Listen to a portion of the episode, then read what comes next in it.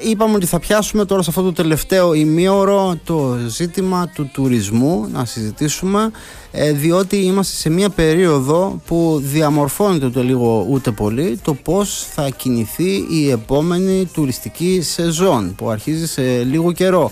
Για το ζήτημα αυτό θα μιλήσουμε με τον αρμόδιο αντιπεριφερειάρχη στον τομέα του τουρισμού, τον κύριο Κυριάκο Κότσογλου. Κύριε Κότσογλου, καλημέρα σας.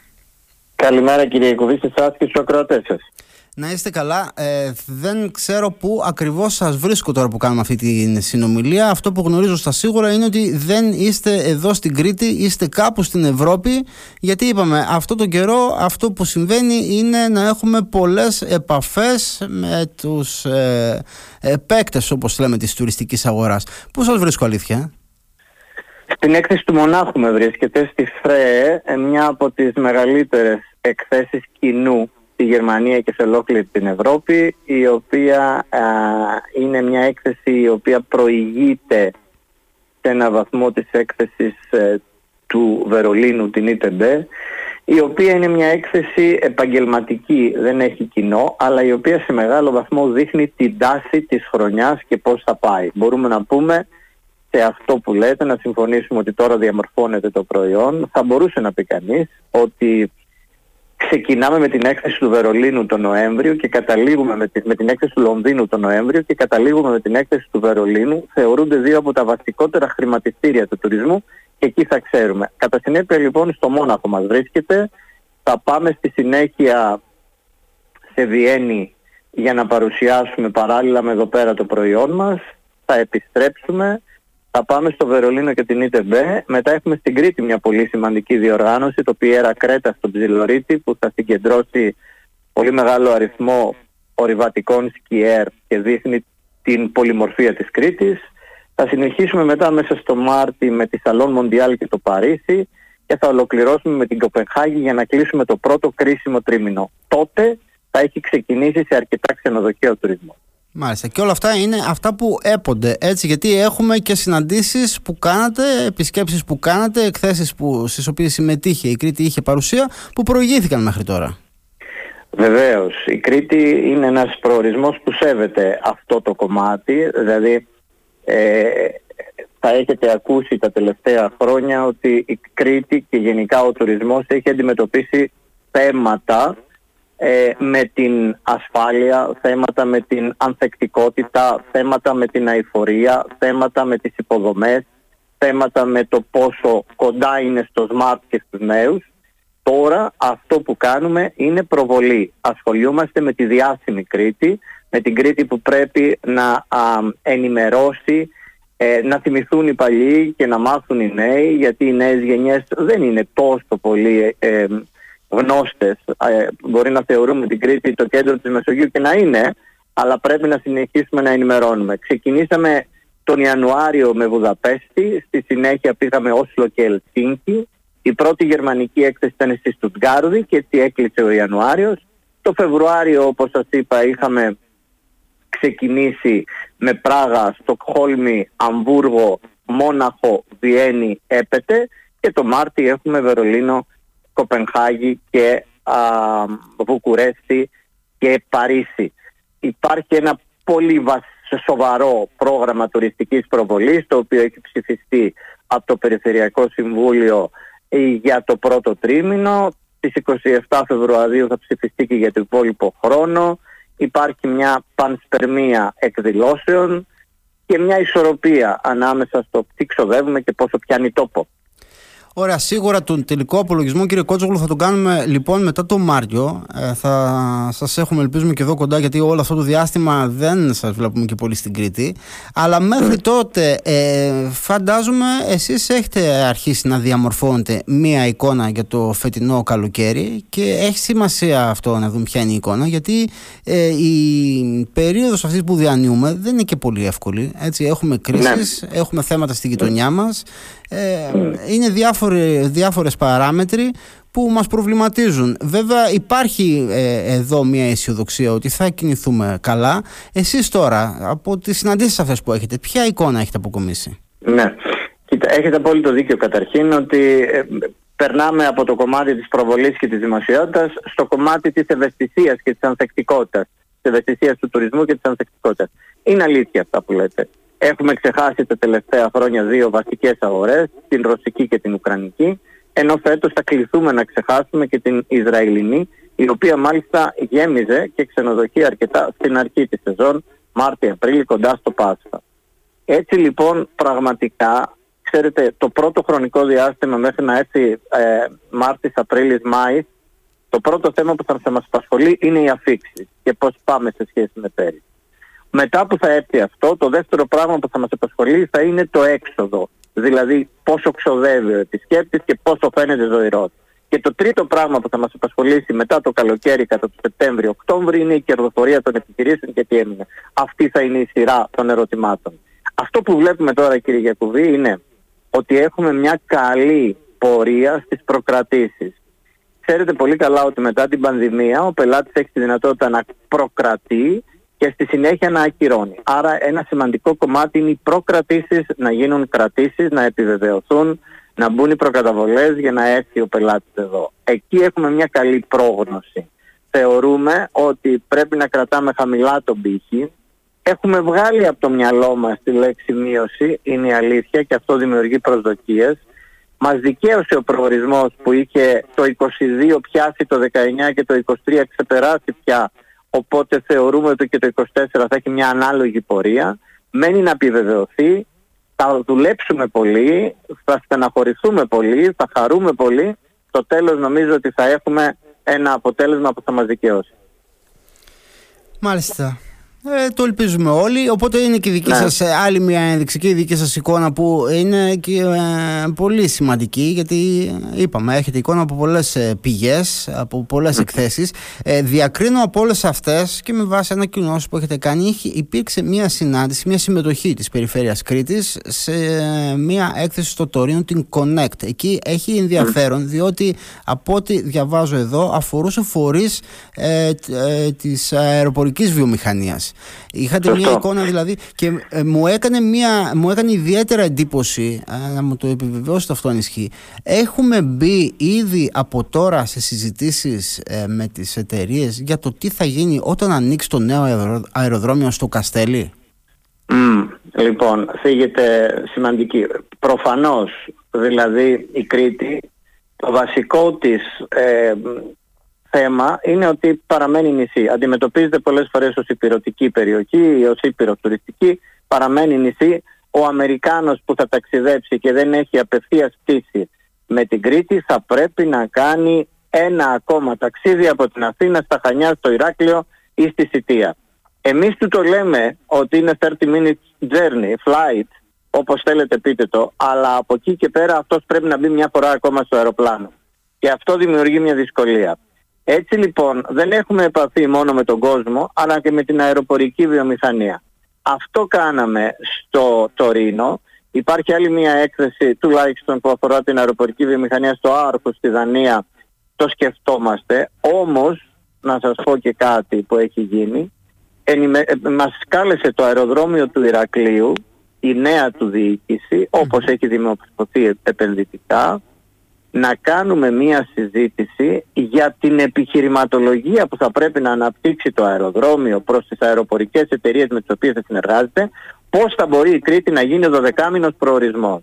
Στο βάθος, κύριε Γιακουβή, αυτή είναι η πρόθεση. Πώς θα μπορέσουμε να έχουμε πτήσεις οι οποίες θα μπορεί να είναι επικερδείς για τις αεροπορικές εταιρείες, γιατί οι αεροπορικές εταιρείες δεν ταξιδεύουν επειδή είναι ωραίος ο τόπος. Οι αεροπορικές εταιρείες ταξιδεύουν γιατί έχουν πελάτες. Άρα πώς θα καταφέρουμε μέσα από την προβολή να πείσουμε ότι η Κρήτη είναι ένας 12μηνος προορισμός, που σαφέστατα είναι, έτσι ώστε να υπάρχει διάθεση από τον κόσμο να ταξιδέψει και σε αυτή την περίπτωση να βρούμε δίπλα μας τις αεροπορικές.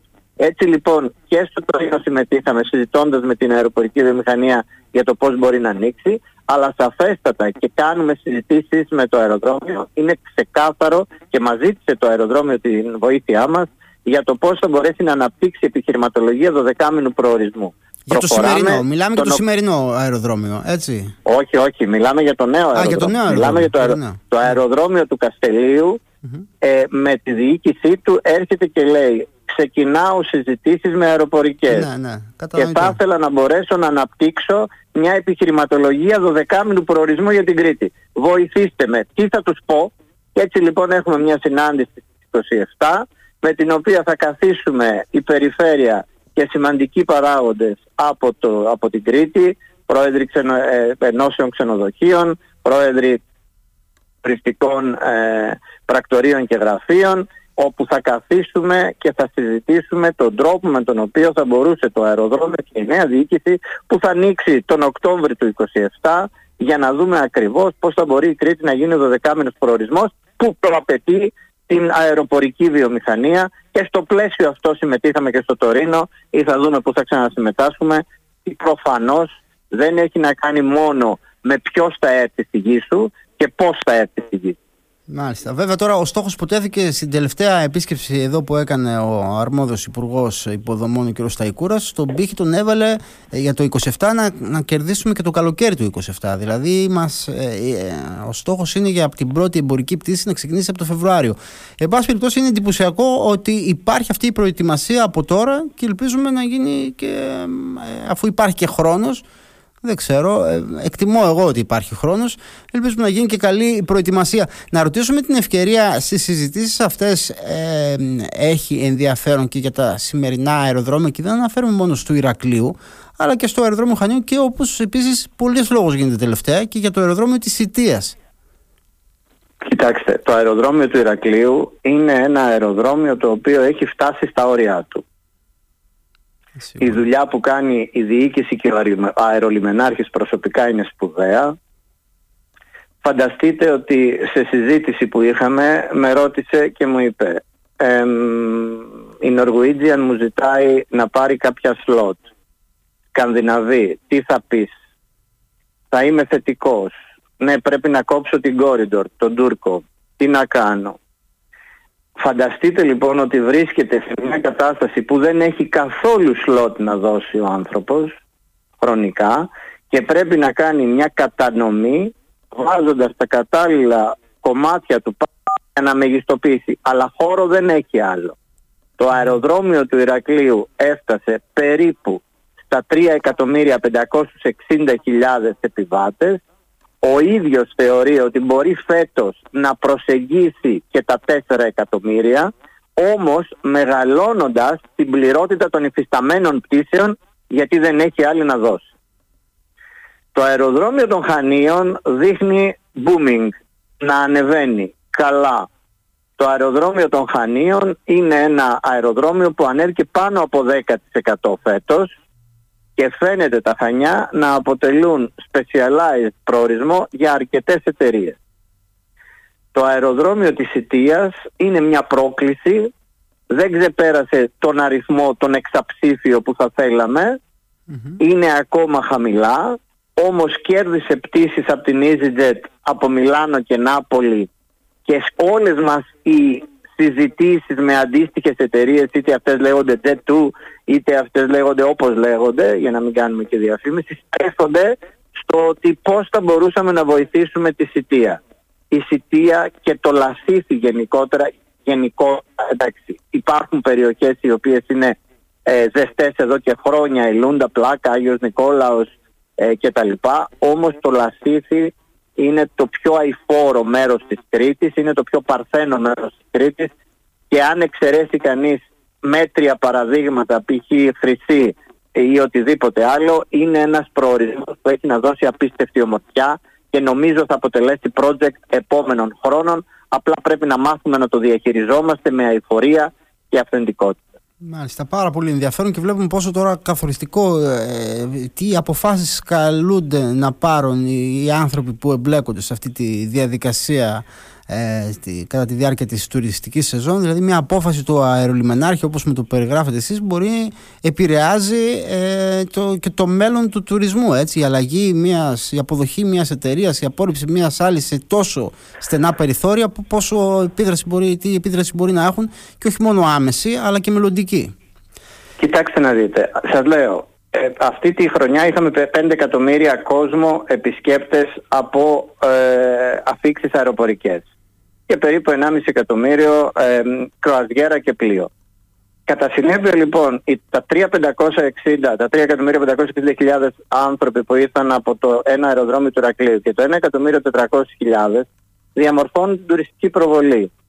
Στην περίπτωση των Χανίων μιλάμε για Fraport, οπότε μιλάμε λίγο και για τα συμφέροντα της Fraport και ο λόγος για τον οποίο το χάσαμε αυτό δεν είναι αντικείμενο αυτής της συζήτησης.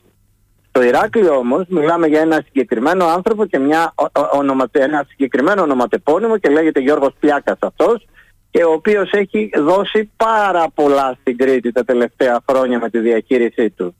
Δεν έχετε ακούσει ποτέ παράπονα, δεν έχετε ακούσει ποτέ τι σημαίνει για αυτόν σε προσωπικό επίπεδο να μπορεί να διαχειρίζεται με τη διοίκηση αυτό το κομμάτι, και βέβαια πάντα έχει στο μυαλό του ότι διαχειρίζεται το δεύτερο αεροδρόμιο, το πρώτο αεροδρόμιο της χώρας σε πτήσεις τσάρτερ, το δεύτερο σε μέγεθος συνολικά, και μέσα από αυτό νομίζω θα πρέπει κάτι να αναγνωρίσουμε. Από εκεί και πέρα προφανώς η σύνθεση των εταιριών οι οποίες ζητάνε και μπαίνουν είναι εταιρείες οι οποίες είναι ένα κομμάτι το οποίο δίνει το τελικό αποτέλεσμα. Δεν έχει να δώσει άλλα σλότς, σκοπεύει όμως να ανεβεί ο αριθμός μεγαλώνοντας την πληρότητα των πτήσεων οι οποίες θα επιλεγούν.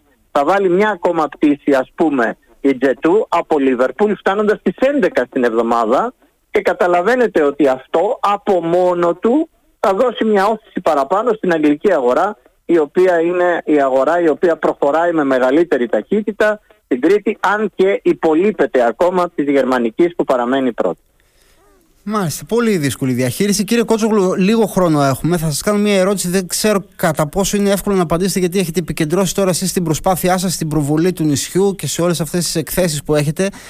Αλλά θα την κάνω έστω μια σύντομη απάντηση. Δεν έχουμε και πολύ χρόνο. Χθες την ίδια ώρα συζητούσα με τον κύριο Χότζογλου. Είναι πρόεδρος στην Ομοσπονδία των Εργαζόμενων στον Τουρισμό και Επισιτισμό. Και μου έλεγε ο άνθρωπος ότι όλο και περισσότεροι εργαζόμενοι στον τουρισμό γυρίζουν την πλάτη σε αυτή την τουριστική βιομηχανία, γιατί έχουν δυσκολίες άλλου τύπου. Κατά κύριο λόγο επικεντρώθηκε στο θέμα με το επίδομα ανεργίας, όπου δεν καλύπτεται στο χρόνο που θέλουν, υπάρχουν καθυστερήσεις, υπάρχουν τέτοια προβλήματα. Δεν ξέρω και πόσο εύκολος είναι ο τρόπος για την περιφέρεια Κρήτη να κάνει παρέμβαση σε αυτό το ζήτημα, αλλά υπάρχει και ο κίνδυνος τώρα εδώ, υπάρχουν δυσκολίες και οι επαγγελματίες μας το λένε, να προσεγγίσουμε ανθρώπους και πρέπει να αποφύγουμε τον κίνδυνο, δηλαδή να μην βρεθούμε με επισκέπτες εδώ στο νησί μας που θα δυσκολευόμαστε να εξυπηρετήσουμε. Πώς μπορείτε να συνδράμει η περιφέρεια τώρα σε αυτό? Σας απασχολεί το ζήτημα? Αν μας απασχολεί το νούμερο μαζί με την αειφορία, ίσως είναι τα δύο πρώτα προβλήματα. Το ανθρώπινο δυναμικό και η διαχείριση του προορισμού. Το θέμα με τους εργαζόμενους είναι λίγο πιο πολύπλοκο, κύριε Γιακουβή. Το πρόβλημα με τους εργαζόμενους στην Κρήτη είναι πρώτον δημογραφικό και θα συνεχίσει να γίνεται δυσκολότερο. Όταν πριν από 13 χρόνια, το 2010 είχαμε 3 εκατομμύρια και το 2023 έχουμε 6,5. Αυτό σημαίνει ότι ουσιαστικά αρχίζεις με ένα λαό ο οποίος παραμένει το ίδιο σε μέγεθος να ζητάς την εξυπηρέτηση του διπλάσιου παραγωγικού τομέα. Δεν μπορεί να αλλάξει αυτό. Ούτε μπορεί η Κρήτη να γίνει παραπανίσια. Ούτε μπορούμε να πείσουμε να ανέβει η υπογεννητικότητα ή να ανέβει η γεννητικότητα. Κατά συνέπεια λοιπόν σε αυτή την περίπτωση το πρώτο πρόβλημα είναι δημογραφικό. Το δεύτερο κομμάτι είναι ακαδημαϊκό. Δηλαδή συνεχίζουμε και εκπαιδεύουμε τον ίδιο αριθμό ατόμων που εκπαιδεύαμε το 2000 που είχαμε το 1 τέταρτο του τουρισμού. Σαφρό. Το τρίτο κομμάτι είναι τομεακό. Αρκετοί άνθρωποι πλέον θέλουν να ασχολούνται ως νέοι αγρότες, γιατί η Κρητάρα είχε πάντα καλή πρωτογενή παραγωγή και κακώς την άφησε όλα αυτά τα χρόνια. Το τέταρτο κομμάτι είναι επιδοματικό. Δεν μπορώ να καταλάβω πραγματικά γιατί δεν δίνονται αυτά τα 2 μηνιάτικα στο Ταμείο Ανεργίας των ανθρώπων από 3,5 να μπουν στους 5,5 μήνας. Δεν μπορώ να το καταλάβω. Αν μπορείτε εσείς να μου το... Ξέρω πολύ καλά τι θα ακούσω. Ότι η εργασία πληρώνει την ανεργία κτλ. Συζητάμε τώρα για 2 μήνες στους ανθρώπους του τουρισμού, οι οποίοι όλοι ανακράζουν ότι παράγουν στην Κρήτη το 47 έως 50% του ΑΕΠ, και δεν τους δίνουμε τη δυνατότητα να έχουν 2 επιδόματα ανεργίας παραπάνω. Και το πέμπτο κομμάτι είναι η μεγάλη παραίτηση, δηλαδή η δυσκολία του κριτικού που πάντα ήταν ο άνθρωπος των διπλών εισοδημάτων, το χωράφι μου και η δουλειά μου, έτσι έγινε και έτσι γίνανε τα πράγματα και υπάρχει. Εν πάση περιπτώσει θέλω να πω ότι ο κύριος Κότσογλου και όχι Κότσογλου έχει μια σωστή προσέγγιση, εκπρόσωπος εργαζομένων είναι, η μισθοδοσία που θα κοιτάξει δεν είναι μονοδιάστατο.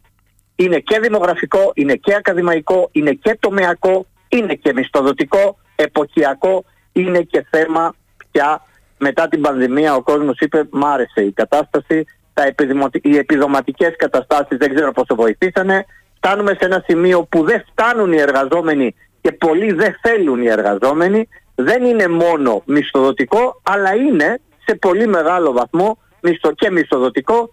Δεν μπορώ να καταλάβω γιατί δεν θέλουμε να δώσουμε 2 ακόμα μήνες επίδομα ανεργίας σε αυτούς τους ανθρώπους. Έχετε απαντήσει και το φωτίσατε κύριε Κότσογλου από όλες τις πλευρές το θέμα, στη σωστή του διάσταση. Είναι δυνατόν τώρα, δηλαδή το καταλαβαίνω αυτό που λέτε, αλλά μας πονά και μας τσούζει γιατί μόλις ξεπεράσουμε το θέμα ότι αυτή είναι, πάει τελείωσε παιδιά, έτσι, δηλαδή αυτή είναι η νομοθεσία, 3,5 επιδόματα, 3,5 μήνες και αυτή είναι η απόφυτη. Τελώς δεν υπάρχει κάτι άλλο. Αυτός είναι ο πληθυσμός της Κρήτης. Όσοι πήρανε νέοι αγρότες πήγανε, ξεχάστε το, έτσι θα δουλέψουμε. Έρχεται ο ξενοδόχος και σου λέει βοήθησε με να φέρω μερικούς από την Αίγυπτο, από το Μπαγκλαντές, από την Ινδία, για να μπορέσω να μην αφήσω το ξενοδοχείο μου ακάλυπτο. Δεν επιμένει ούτε και για τους ίδιους ξενοδόχους είναι επιλογή, η πρώτη επιλογή αυτή και οι άνθρωποι προτιμούν να έχουν εδώ εργαζόμενους από τον τόπο τους γιατί είναι η εικόνα που προβάλλουν προς τα έξω. Είναι μεγάλο το θέμα, μακάρι να είχαμε χρόνο να το αναλύσουμε περισσότερο. Εγώ θα σας περιμένω να επιστρέψετε στην Κρήτη και θα σας καλέσω στο στούντιο να την κάνουμε αυτή τη συζήτηση κύριε Κότσογλου. Ευχαρίστως κύριε Κουβίση, χαρά μου. Να είστε καλά και καλή συνέχεια. Την καλημέρα μου σε εσάς και στους ακροατές. Ευχαριστώ πάρα πολύ. Καλημέρα σας.